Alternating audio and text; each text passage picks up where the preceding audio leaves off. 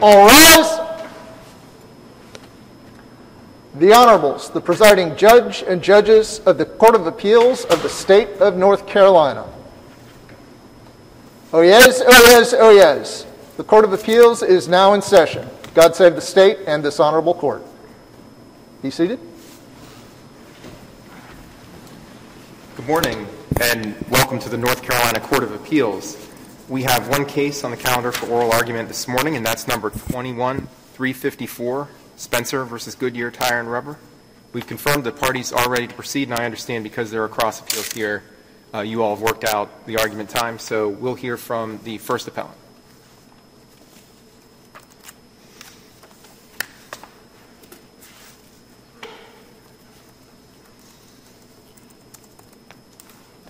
May it please the court, my name is Dwayne Jones. I represent the defendants in this matter, um, and I have stated I'd like to reserve uh, 10 minutes for rebuttal. Um, so I know that this case may look like an injury by accident. Um, it's not an injury by accident. Uh, that's going to be Mr. Burdick's appeal. Um, I know that also that it may look like an occupational disease, but it's not that either. Um, Mr. Spencer certainly got hurt at work while he was doing his job uh, but that does not translate into necessarily being a compensable event. Um, what I'm here arguing um, about is uh, the full commission found uh, that, that uh, Mr. Spencer su- suffered an occupational disease while he was at work. But their theory of how he how this occupational disease came about is flawed, and it's not supported by the testimony of Dr. Spear, uh, which is the doctor that they relied upon. Now, they outline sort of what their theory is and finding of fact 15, 16, and 17 of their opinion and award.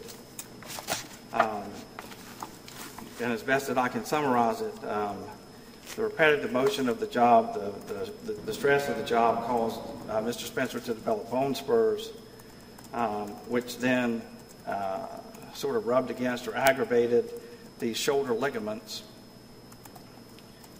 and then somehow that process then uh, caused his uh, uh, bicep tendons to become unstable.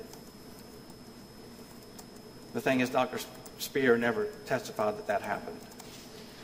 So you would agree, like, suppose a hypothetical that um, a worker is exposed at a factory to some chemical um, over and over, day after day, and that repeated exposure causes some sort of condition where um, your bones can't heal, they're broken.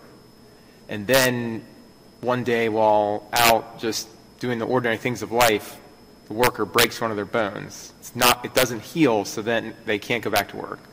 Um, you'd agree that you, you could argue that it was the occupational disease that caused that harm, right? Because, of course, the, the bone would heal without the fact that they, you have this condition. It was caused through this repeated exposure work. And I think what your friend is going to argue is that's sort of what happened here, that it was the, you know, these, the bone spurs and the other degenerative issues that they, their expert says these are the, the occupational disease that's in combination with the acute event caused the injury. So what, address that argument that I think we'll hear. Okay, well, I'm, I'm not going to entirely agree with you, and you, you asked me that I would agree. I don't know that I would entirely agree. Um, I think it's certainly possible, and I think that you just said something that is missing in this case, and that is a causal connection. What you just said about the bone spurs is what the full commission said. Yeah, the bone spurs cause the shoulder to go bad, and then that, uh, uh, so that, that, that, sort of the wear and tear, and then this incident that happened on April 21st was the, the final thing, and it busted. But, but, but there's not that causal connection, and Dr. Spear never gives that causal connection. Um, so in the one of the questions in the deposition is he, he's asked, uh, you know, some event appears to have taken this from merely wear and tear to something fairly significant. Is that right? Yes. Is that a combination of him having some degenerative pathology from the job in that shoulder combined with him pulling on this stuck rubber, in your medical opinion? Yeah. Okay. So is Five, that not an. No. Why not? Five times Dr. Spear says that everything that has to do with his bicep tendons is related to the acute injury that occurred on April 21st. Um, five times. We start with um, on page nine, on, and, and I get what you're saying, okay, but I, I, I want to point to, to these five, uh, try to point to these five things to say, to sort of undermine and, and clarify what he said then. Um, on page nine, so all the information was fairly consistent with them having an original on-the-job injury that sparked that shoulder and started a series of treatments that eventually ended with Dr. Barnes performing the surgery. Original spark started. That's not combination. That's not going back to, to some condition before and, and ultimately being the cause. Um, on page 37, which I think is just after what you just stated,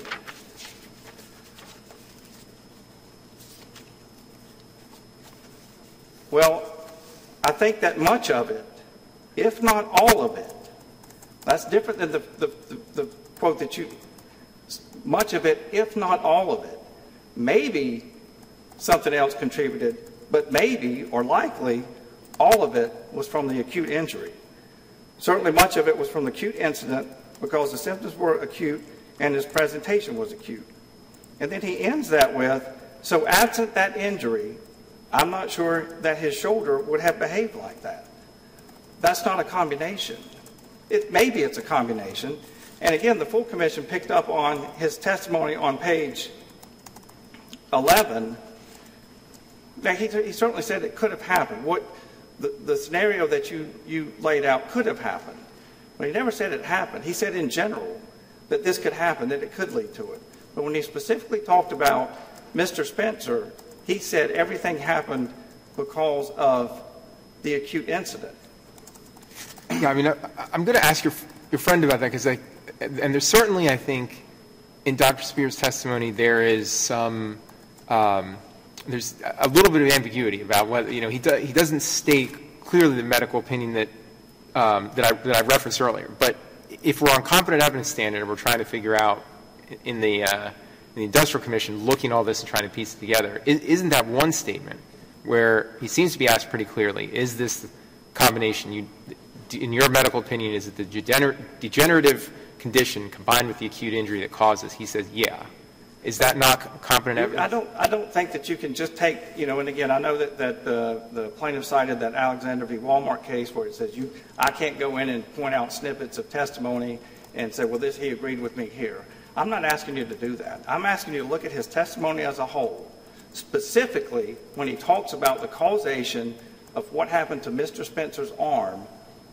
And again, five times he says it was the acute injury. So I don't think I'm asking you to reweigh the evidence or just only look at this part without looking at. I'm begging you to look at the entire deposition as a whole, and uh, and consider what what is actually does he ever give the causal connection, and and I know you have a, a question. I'm going to specifically get to your the causation in, in just a second.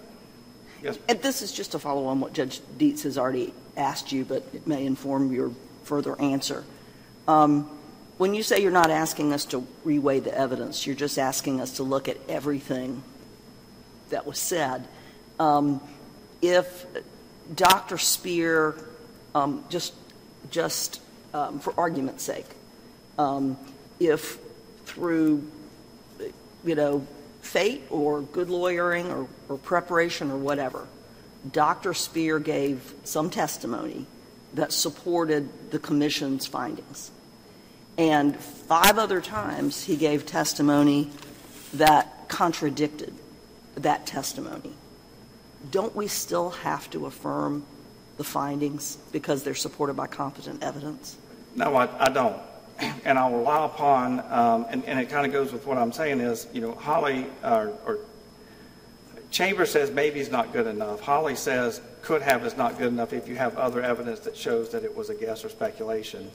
And I've cited the Chambers Supreme Court brief in my uh, case in my brief, but if you look at the, the Chambers decision from this court, the dissent from Judge Jackson, now Justice Jackson, now again, I, am not saying that that's, the Supreme Court did not adopt her a, a dissent per curiam like they did Justice Hudson's in Alexander, but, but I think that that tells you instructs you, instructs this court that yes, you are to look at the deposition as a whole. And if you have this snippet here, but it's clearly contradicted over here, then it's wrong.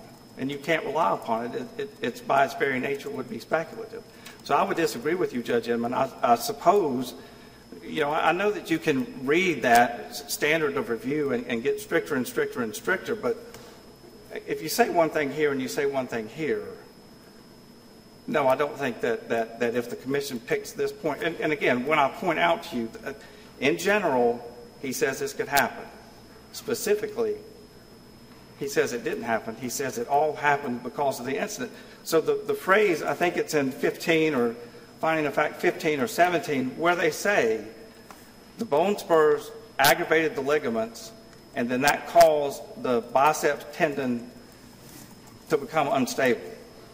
Um, again, a lot of that was from, they relied upon his testimony on page 11, but if you look at uh, pages 23 and 24, so yes, just the wear and tear on the shoulder can cause those bone spurs to form. But I think, I think what triggered the switch in his shoulder that made it painful, and following that strain was what Dr. Barnes found. He goes back and he looks, this is what Dr. Barnes found that his biceps became unstable. The strain made the bicep tendons become unstable. Because the bicep tendon is stabilized in its groove with ligaments, and the biceps can get worn down from the spurs and all that. But, top of page 24, but if those ligaments ever tear and the biceps become unstable, which is what Dr. Barnes found, that's a sudden change of the shoulder, and it sounds like in reading his history that he had, he had a moment or a time where he felt like he strained his shoulder, and from that point forward, his shoulder was more painful. He's not saying that the bone spurs wore down the ligaments and the ligaments made the bicep tendons unstable. He's saying, yeah, there's some wear and tear in his shoulder, but what made his bicep tendons unstable was this acute incident on April 21st. That is not what the full commission said he said. They, they described it as what you were saying. It's more gradual, it's all related. I'm not going to deny, and I cannot deny, that Mr. Spencer had bone spurs, and they were caused by the repetitive motion in his, uh, from his work. Now, Dr. Barnes says they're not, but that gets back to your standard of review. I, I can sit up here and cry all day about Dr. Barnes is right. You can't listen to me even if I preach that to you. You've got to go with Dr. Spear. What I'm telling you is Dr. Spear didn't say what the full commission said he said.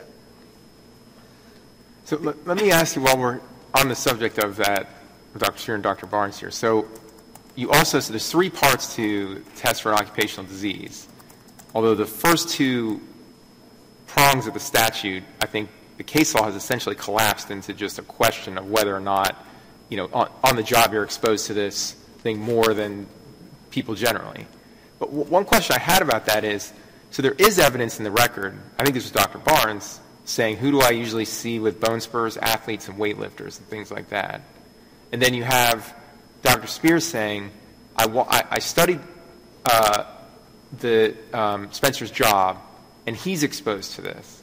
But do you need some evidence to prove that ordinary people that the, this is higher than? So maybe the, the general public, meaning, you know, just everyone that exists in the world, there's going to be people that, you know, don't really move around at all, that are very sedentary. There are other people that are very active in public generally. Do, how does that work? I mean, do we have to consider the fact there may be lots of people who get this condition who don't have a job like this and are doing ordinary activities because they're athletes or weightlifters, or do we just have to accept that, well, you take a baseline of a person that's not moving or doing anything, and that's the public? That's what I'm trying to figure out how we assess that? Um, I, think that you look at, as best I can explain it, you look at the general public. Do most people, or does the general public, end up with these injuries? You know, I've got a bad shoulder. I, I don't know that it's near as bad as Mr. Spears, and, you know, I didn't get it at work. Um, or actually, I think I did get it at work, but it was 30 some years ago. But obviously, my job, I'm not doing that. So he's certainly exposed to a higher risk than I am. And then you look out at, at whatever the general public is. Um, now, you know, it, it frustrates me as a defense attorney, but I do think that Dr. Spear, you know, threw that out there. I think he's exposed more than the general public. So I think we may be stuck with that. I would love to argue he didn't know what he was talking about or he didn't have the, the empirical evidence to base it upon, but that's what he said. You know, and I think That was, that, that's sort of what I was getting at. So the way that we've collapsed the test in the case law, if an expert says, I said this job, my view, I'm a doctor, but in my view, I think that what I watch this person doing at work, they're exposed to it more than, and that's, that's game over then. On, um, and so really causation in these occupational disease cases. is- no, it's not game over because you still have to, and I, I, I interrupted you. No, go, go ahead. The, that prong may be game, game over in this case. I'll give you that. But the second prong, the substantial, the, the, this is in Rutledge too, the, the third prong, the significant causal factor. You've got to meet that. And that's what I've been talking about. He has not met the significant causal factor.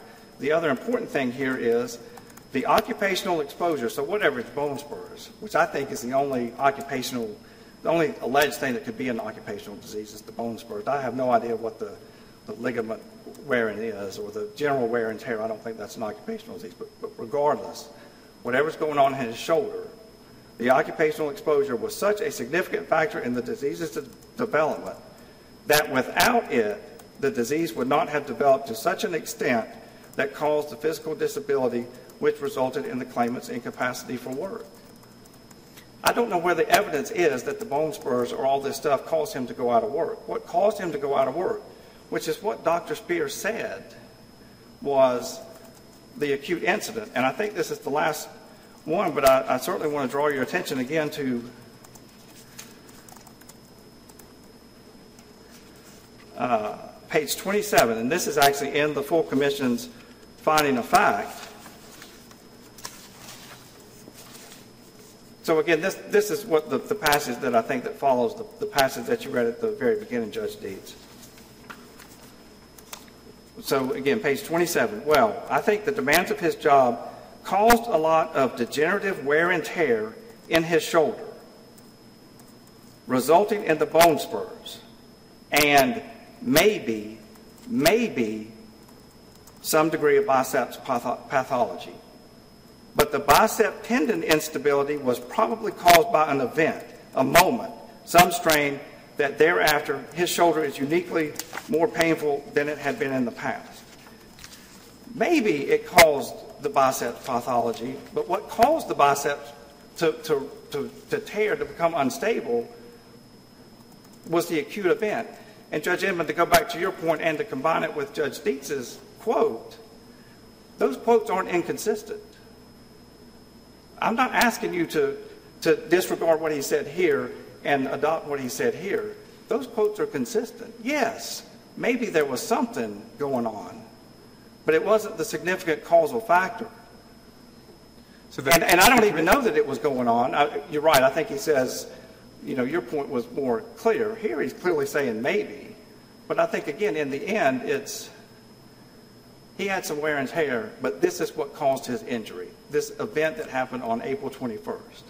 So the, go ahead. So the, the commission said the compensable injury was tendon tear in the left rotator cuff.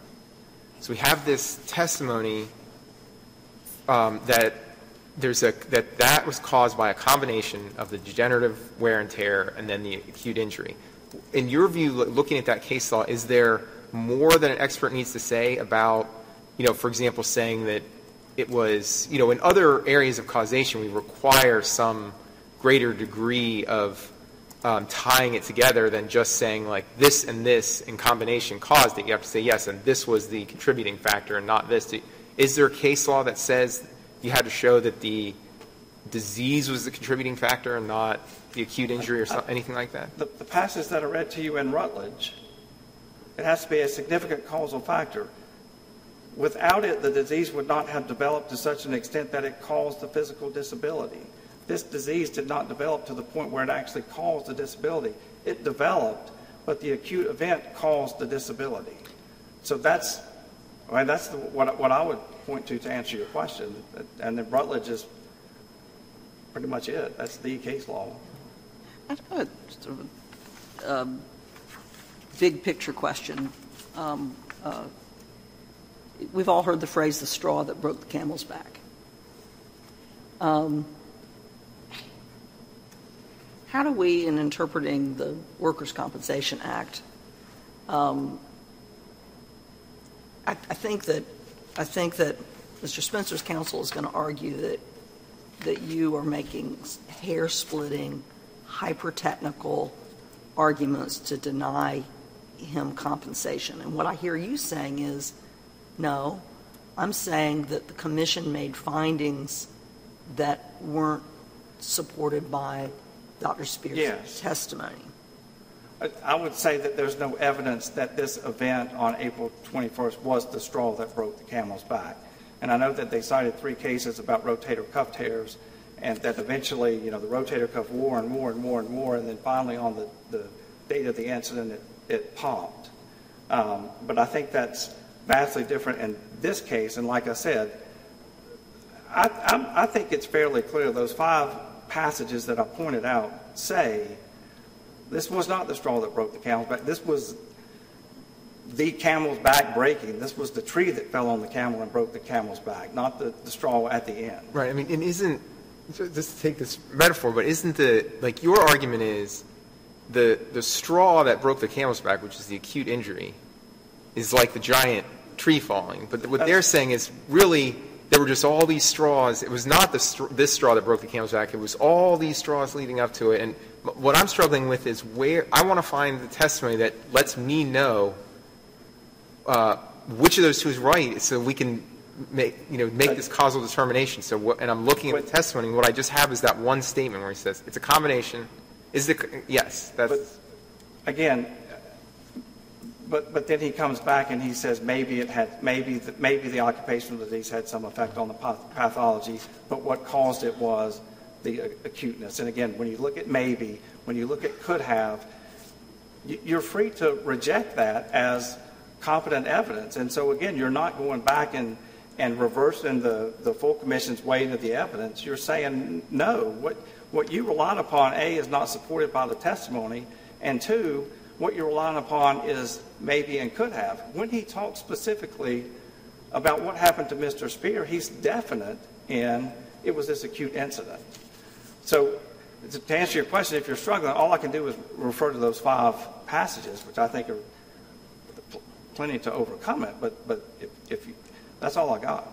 Does, does the commission's, um, you know, exclusive authority to judge credibility of witnesses, weigh the evidence, all that, all that, um, permit the, just for the sake of argument, for the sake of argument, if, if we were to agree with your interpretation of all of this testimony, if the commission interpreted it the way Judge Dietz is describing, um, is that within the fact-finding, the exclusive fact-finding uh, authority of the commission to split those hairs, to right, well, decide that? I don't think that it's splitting hairs, and I'll go ahead and give you the, the, the thing that you want that you can, you can, uh, you can seek me on. If you go back and you read his testimony as a whole, and you think that a reasonable conclusion, and I would look at 23 and 24, that's what I'm saying is wrong and what the commission based it upon, and then that is bolstered, my argument is bolstered and proven by the four other passages.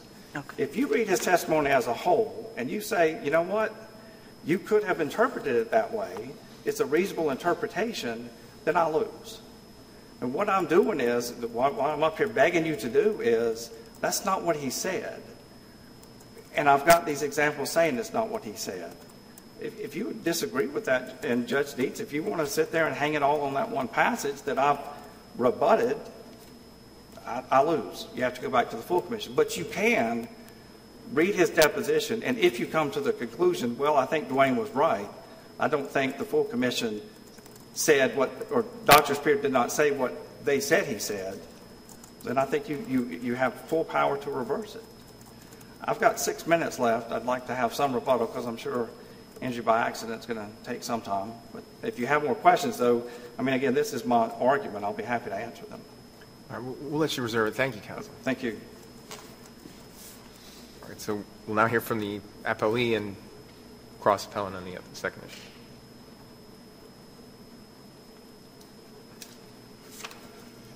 May it please the court. My name is Michael Burdix. I'm here with my law partner Neil Kamak, and we represent Stanley Spencer in this workers' compensation case with Goodyear Tire and Rubber. The facts of this case aren't in any significant dispute. Uh, you heard uh, defense counsel concede that Mr. Spencer's shoulder problems were caused by his job. That was actually one of the very first things that was conceded. Uh, you've also, I think, heard a concession on increased risk that Dr. Spear offered testimony on the subject. You have both of those items. The standard of review is any competent evidence. I think this appeal is now decided by those issues because we have competent evidence in favor of causation. I mean, a concession is actually beyond what you need. Well, here's my question about causation for you. The commission, uh, and this is conclusion five, four. Yeah, in conclusion four says, you know, plaintiff has established by preponderance of the evidence that his employment exposed him to greater risk of degenerative, degenerative wear and tear in the shoulders, above that seen in the public, and that but for plaintiff's shoulder strain, plaintiff would not have become disabled. But is that really, wh- where is the, the findings that then lead to the conclusion that a significant factor in the injury, the compensable injury, was the degenerative wear and tear?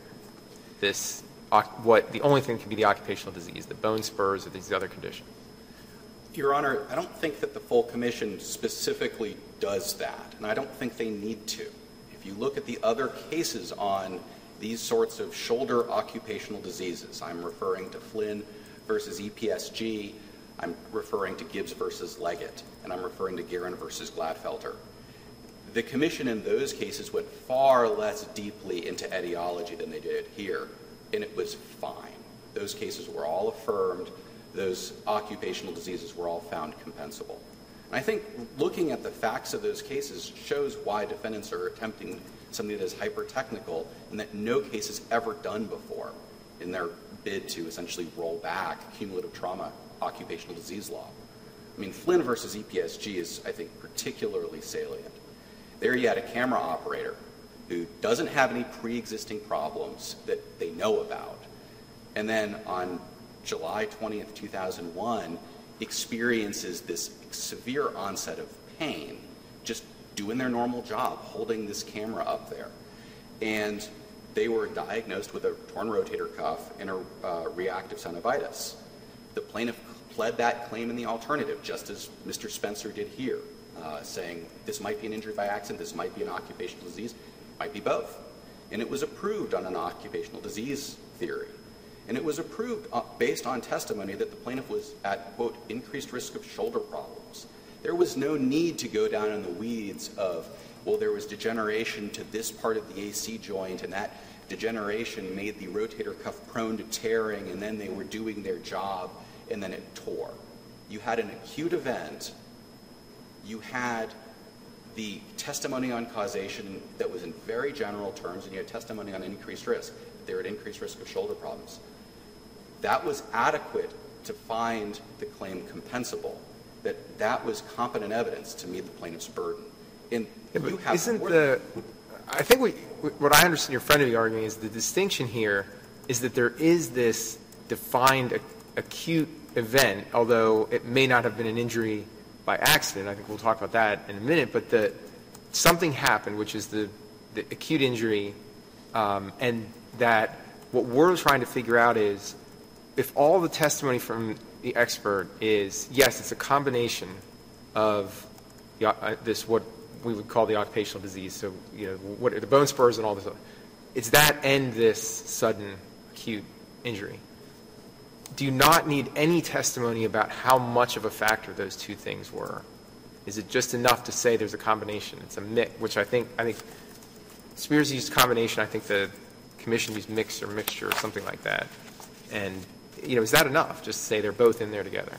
Your Honor, I think the paradigm here that the defendants are trying to ask you to use of trying to separate out that final April 21st, 2018 event from all of the other similar events that have preceded it is flawed. Cumulative trauma disorders are always going to have a series of events that occur over time, and then one day there's a problem. Sometimes that problem occurs gradually, but there's still going to be a first event of symptoms. And what you saw in Flynn is there was a sudden occurrence of symptoms. If you look at Guerin, it was a slower development, but there's still going to be a first day of symptoms, a trauma where the disease manifests. We don't peel apart that final trauma and treat it separately from all of the traumas that preceded that. That's not how workers' comp law works. I mean, there's nothing in our statute that calls for that. There's no case law that calls for that. The defendants have not cited a single case that asks this court to treat that sudden, final, acute event differently from all of the similar events that preceded that. Remember, the undisputed testimony that we have here, that was found as fact by the commission, is that Mr. Spencer was encountering stuck rubber events every five or six skids. He's having a yank every five or six skids. He did 30 to 50 skids a day. This particular event on April 21st, 2018, is not substantially different from any of the other potentially as many as 10 events that he has on a regular day. Maybe that's a good jumping off point to talk about your cross appeal. Yes, Your Honor.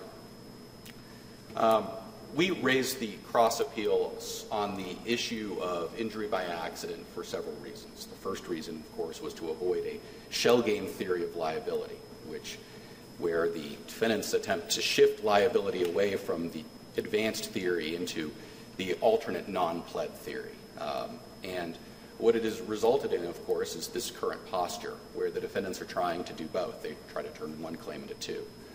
Our theory of liability and injury by accident is that if you use the ordinary dictionary definition of the terms, which is what is called for by this case law from the Supreme Court, Edmonds versus Piedmont Publishing, the word accident does not equate only to the word unusual. There is some case law that has tried to reduce the t- question of accident solely to the question of unusual. If that is the case law that is followed, we freely admit we lose. Well, would you uh, just it, it, it seems like these two theories for you are contradictory because you just said, you know, he was encountering stuck rubber every five or six skids, day in and day out. This is occurring, this is occurring, and this is this is what supports this finding as an occupational disease. Um, it's not like uh, it's a straw that broke the camel's back. It's not a giant tree that broke the camel's back. Doesn't that cut against the concept? I guess you're saying that's why you're conceding that if the if the if the threshold is unusual, you concede that you lose. Absolutely. Okay. Absolutely, Your Honor. Okay. At the same time, we would point to the fact that Goodyear specifically has a mechanism, a mechanism in the wig-wag machine and the application of the slurry that's supposed to prevent the sticking rubber events from occurring, has failed frequently, and that therefore this is an unlooked for and untoward event, even if it may not be an unusual thing. Okay. To be unusual, it would be that that system worked all the time and then on this day it failed. Yes. Okay. And if we use that paradigm of looking at the concept of unlooked for and untoward, which is recited in the case law repeatedly, even if it has not necessarily been applied as the sine qua non of injury by accident in recent years. Well, you look at those earlier cases, and they're pretty clear that unlooked for and untoward counts. And you can look at the football player cases, Renfro versus Richardson Sports Ltd., where it's not unusual. The only thing that was unusual was the injury, and that was still because it's an unlooked for and untoward event to have a bad block where you break your wrist and suffer a career-ending injury. That was enough for it to be a covered injury by accident. So, so is injury by accident and occupational disease in this case are they are they mutually exclusive, or is there a theory under which both might apply? I.e., are there you know is there additional compensation, additional benefits to which your client might be entitled under a, an accident theory, as well as an occupational disease theory? I mean, do you understand I do. what I'm? Your Honor, uh, whether this is an injury by accident or occupational disease, as long as it's one, the plaintiff gets the same compensation that they would get if it were both. And to answer your question, is there case law that supports an individual workers' comp claim arising and being characterized as both an injury by accident and an occupational disease simultaneously? The answer is yes. The case is Booker versus Duke University Medical Center. And that case, I think, really cuts to the heart of what you're looking at here. In Booker, you had an individual who got hepatitis from an accidental needle stick. The accidental needle stick is an accident.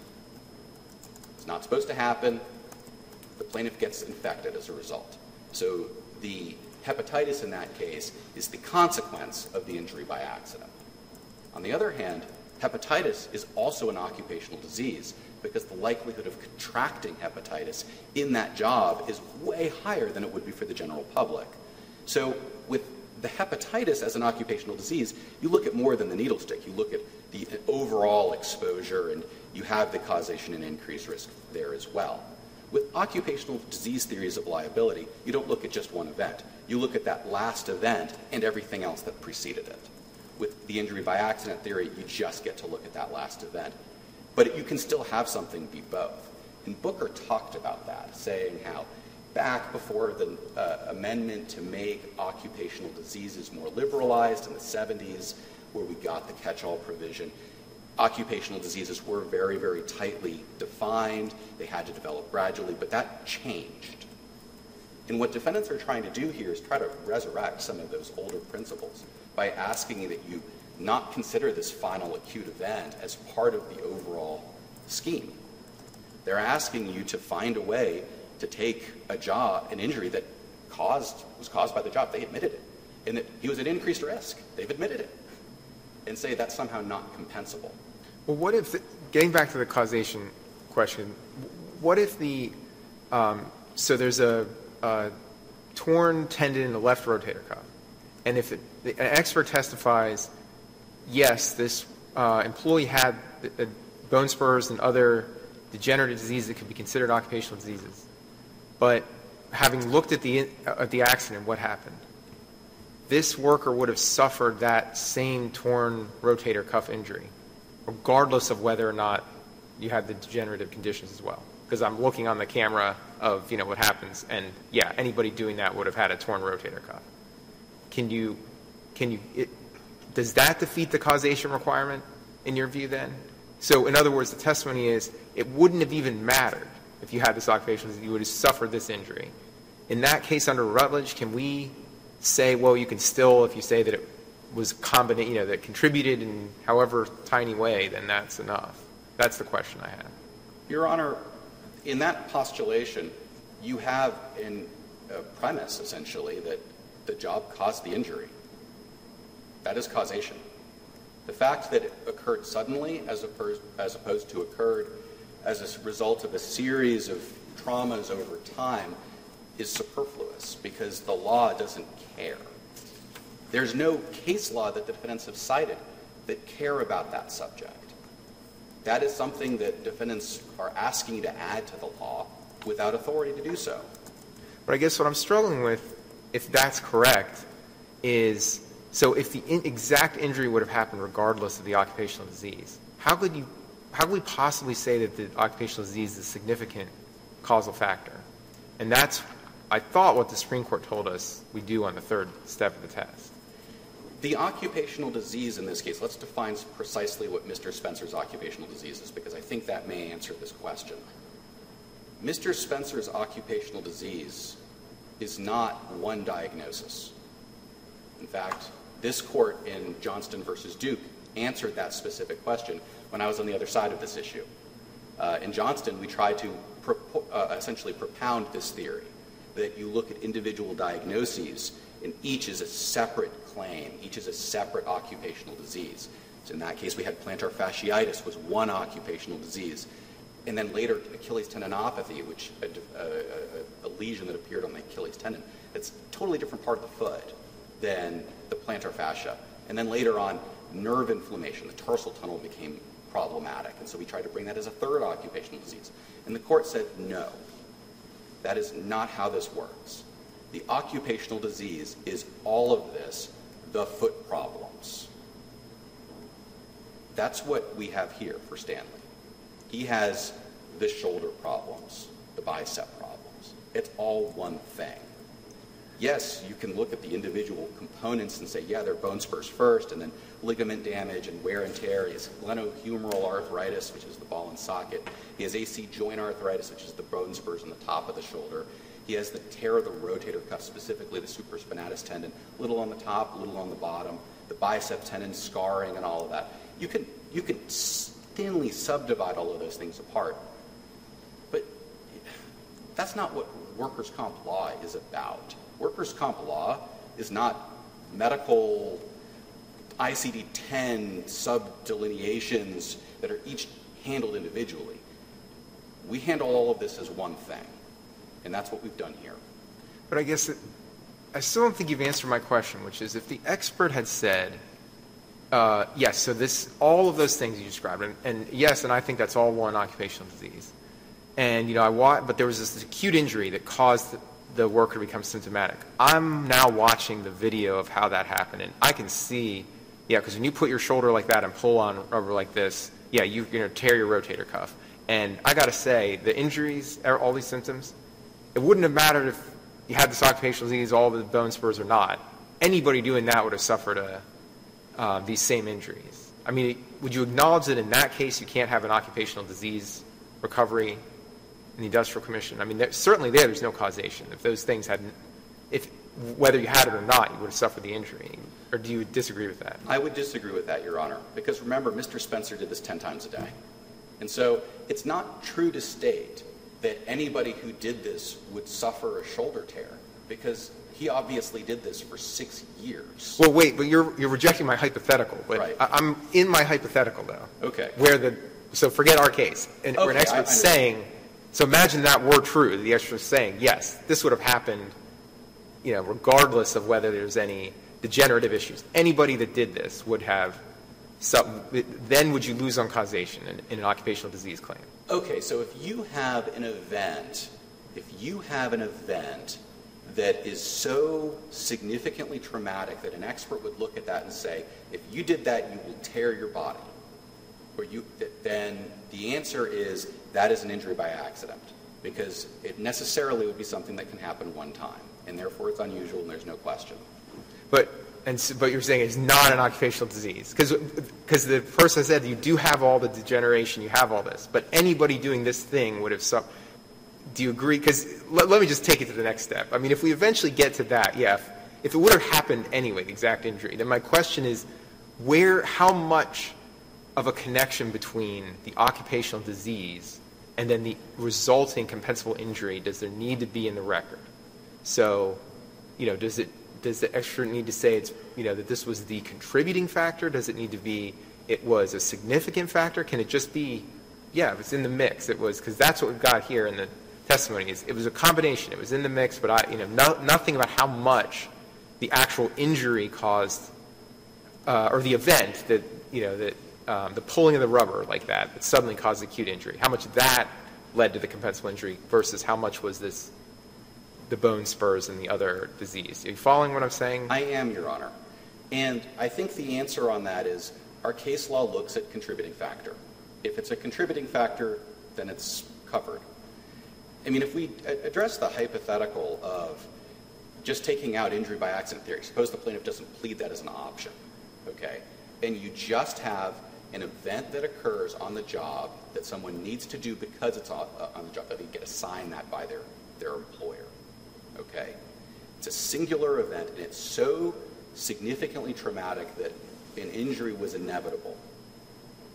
I would have a hard time arguing that that wouldn't also be compensable as an occupational disease.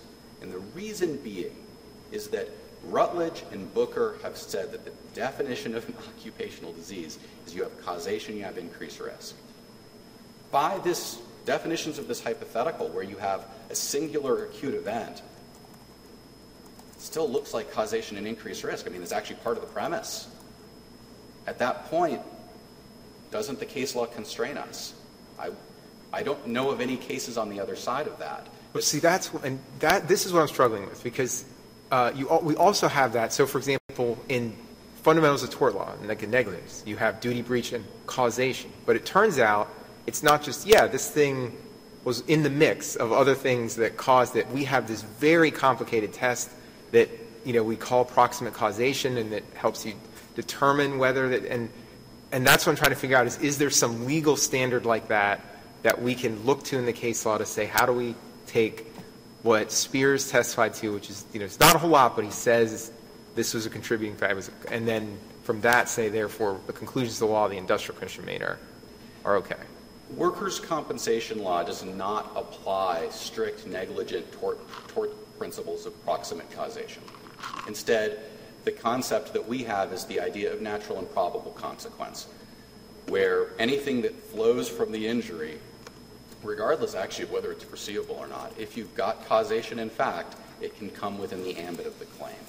It's a little bit more permissive than the tort concepts with approximate cause. Yeah, but I didn't see a case applying that to the causation element in the occupational disease test. I mean, is there case law that's done that? Um, precisely on that question in this context, no, but not that I am aware of. Um, well, what would you say? What do you think we should say the test is then? What I would say, I would turn to the intent and purpose of the Act. It is the intent and purpose of the Act that industry be required to take care of their own wreckage. There is no dispute that Mr. Stanley Spencer is the wreckage of this industry. Of this industry. He was doing a task that caused him to tear his shoulder, tear his biceps tendon, and that put him at higher risk of that event happening and of those that pathology arising. That does not appear to be disputed any longer. Well, if he's Mr. If, if he's the wreckage of industry, and this is what the case law says where you have causation and increased risk, how are we coming to a conclusion that this is not supposed to be covered? I mean, if that's the case, then we've arrived at a place where the law says that it is okay for industry to treat human beings like parts to be thrown away and replaced. If the, if, if the industry just causes them to break down one day in catastrophic fashion. And, Your Honor, I think that that is not something that any of our case law supports. And it is not something that is consistent with what this court and uh, the Supreme Court has tasked uh, the Industrial Commission with affecting in workers' comp. With that, um, I'll reserve the remainder of my time. Thank you. Thank you, Counsel. Rebuttal?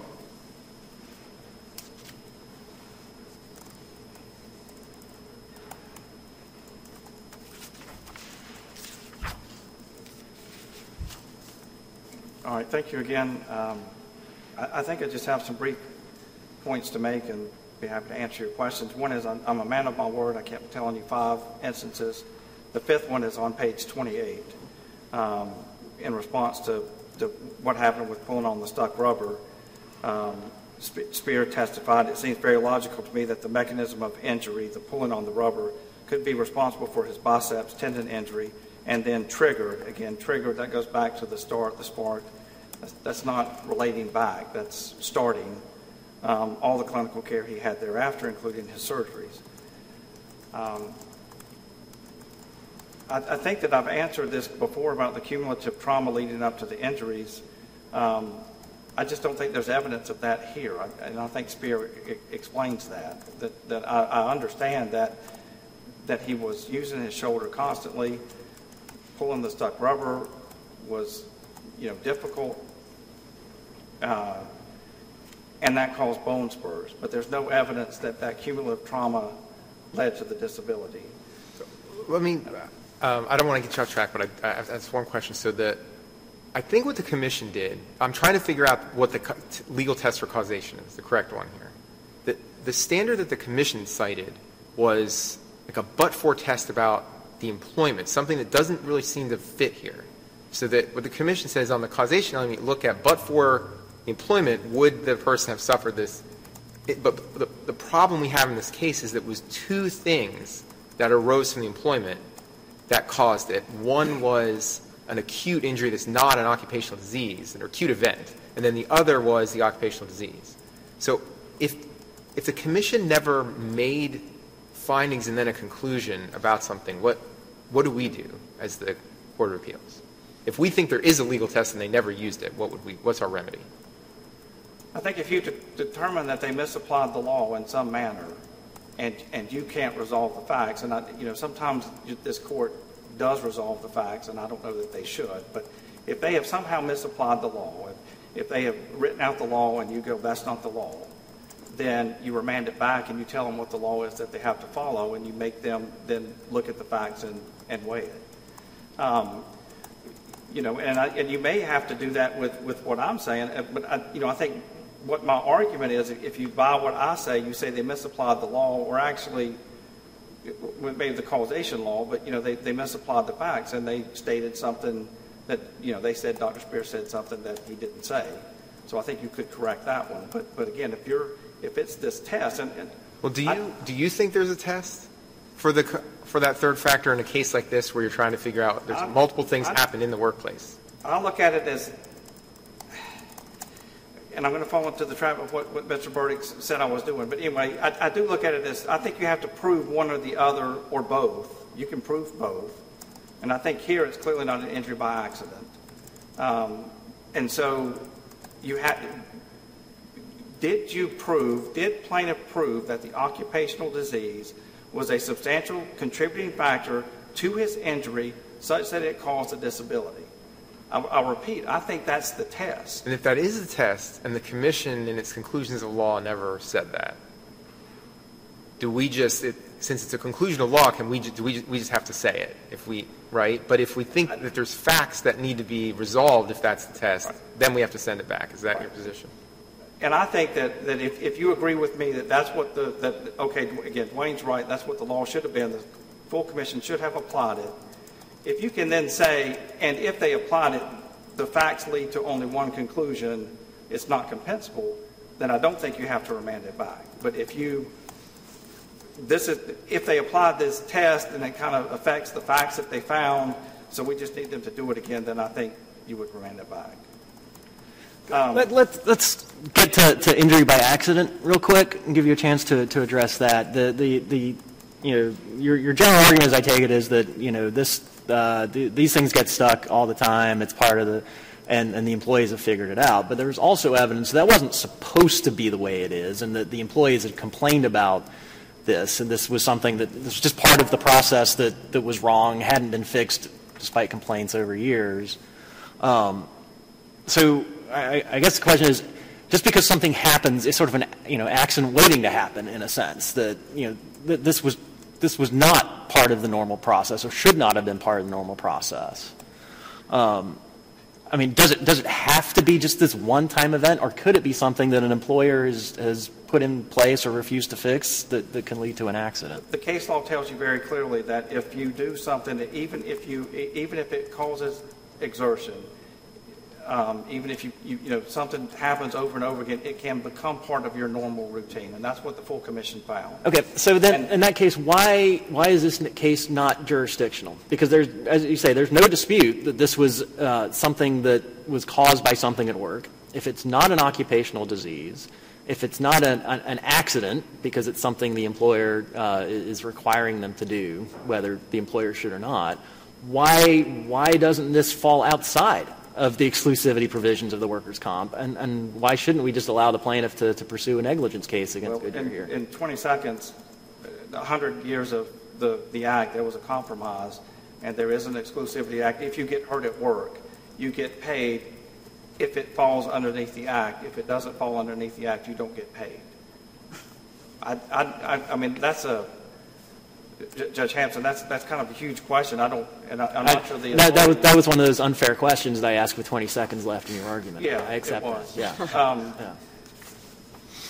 No, I don't think that, I think this, I- this is a workers' comp case, it's at the industrial commission. If they don't find an injury by accident or an occupational disease, then you don't get benefits outside of the industrial commission. And if I can have 15 seconds, and I can't explain it, but Judge Dietz, you kept referring to rotator cuff, and I know that's in the conclusions, but when you look at the deposition, that's not the injury we're talking about, it's the biceps tear. And I. Well, I just Mr. it's, Burdick's- I don't, I'm not a uh, kinesiologist or whatever, so I assumed it's all connected up there. Well, he did have a rotator cuff tear, and that's where it gets a little confusing. Mr. Burdick can come up here and blow my argument out of the water, but I think he had some tearing. Um, Dr. Barnes saw some but didn't do anything, or anyway, when it got to Dr. Spear, it was worse, and Dr. Spear did something. My statement is, there's no evidence that that caused any disability, but I just wanted to bring to your attention, rotator cuff is mentioned in Spear's deposition and in the opinion and award, but I don't think that's the injury we're talking about. Thank you. Thank you, Counsel. Uh, Second rebuttal?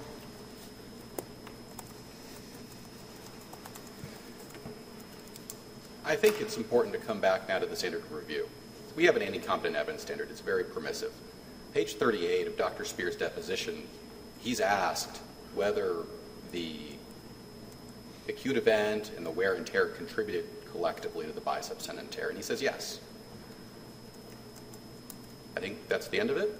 I mean, if he says more likely than not, that has been found under Holley versus ACTS and Young versus Hickory Business Furniture to be sufficient. It's competent evidence to meet plaintiff's burden. Yeah, certainly, if we think the legal test is, you just need Yeah, a little I mean- bit. But what if we think, what if, if it was 1% the occupational disease and 99% the acute event, we think that's not enough. So the standard is you have to show that the occupational disease was some substantial or significant factor or something. Then it's a little bit more complicated. But Well- you, I, think, I, take it you're saying no, you don't have to do that. You just need evidence that it was one of the contributing causes. Yes, and Rutledge says that. I mean, Rutledge, in a lot of these early occupational disease claims, all involve the same kinds of occupational disease, specifically smoking and COPD and byssinosis.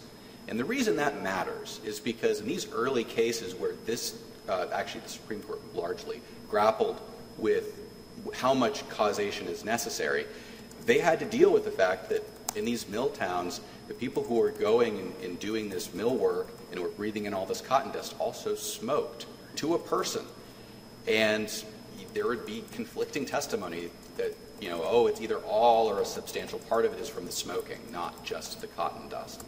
And, you know, in Rutledge, the answer was, well, it's a, if it's a factor, it's enough. Uh, there was not a particular percentage factor that it had to be. It didn't have to be the majority factor.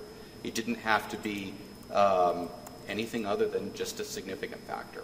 And And, that, and I think that's part of what the, the full commission's struggling with in, in this case is it's, it's, it's, it's not even a question necessarily of is it occupational disease or not. It's you know, is it occupational disease or is it acute injury at work, setting aside accident. And, and, and that seems to be, you know, and obviously as statutorily we, we kind of want to put it in one bucket or the other, right? And, and so, and, and so I think the you know the, the question becomes what do we do in that in that in that gray area? What is the what is the causal what is the causal test? What is the proper analysis that the commission's supposed to apply? What's the test? When it it could be either one. Mm-hmm. And and and you know and how do we articulate that test? Johnston versus Duke answers that and says you don't separately consider that final event separate from all the other ones. Yeah, there was a final event, sure, no question. I mean, that happened. But that acute event is part of the occupational disease. It is not to be considered separately from it. Plaintiff filed one workers' comp claim. The claim was pled in the alternative as either consider that April 21st, 2018 event as an injury by accident or consider all of the trauma from his work generally as an occupational disease. That doesn't exclude that final event. And the defendants have yet to come up here and cite to a single piece of legal authority that calls for considering that April 21st, 2018 event separately from all the rest. Not one case. Nothing. There's not one case. And that's because if you look at cases like Flynn versus EPSG, there was a similar event. There was that event that happened at the end.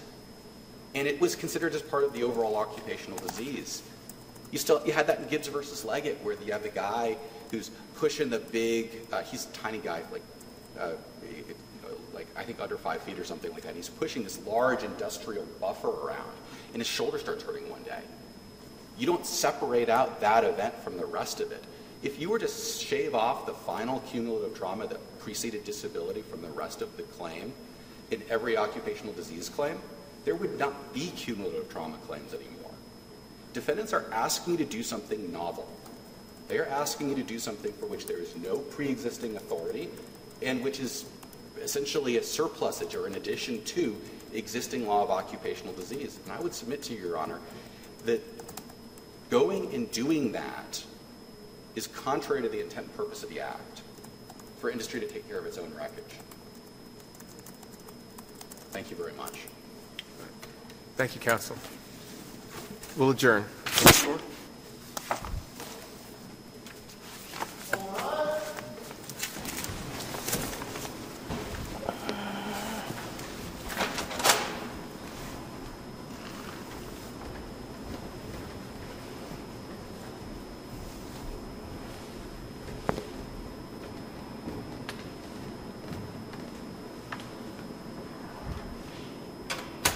This session of the North Carolina Court of Appeals is adjourned.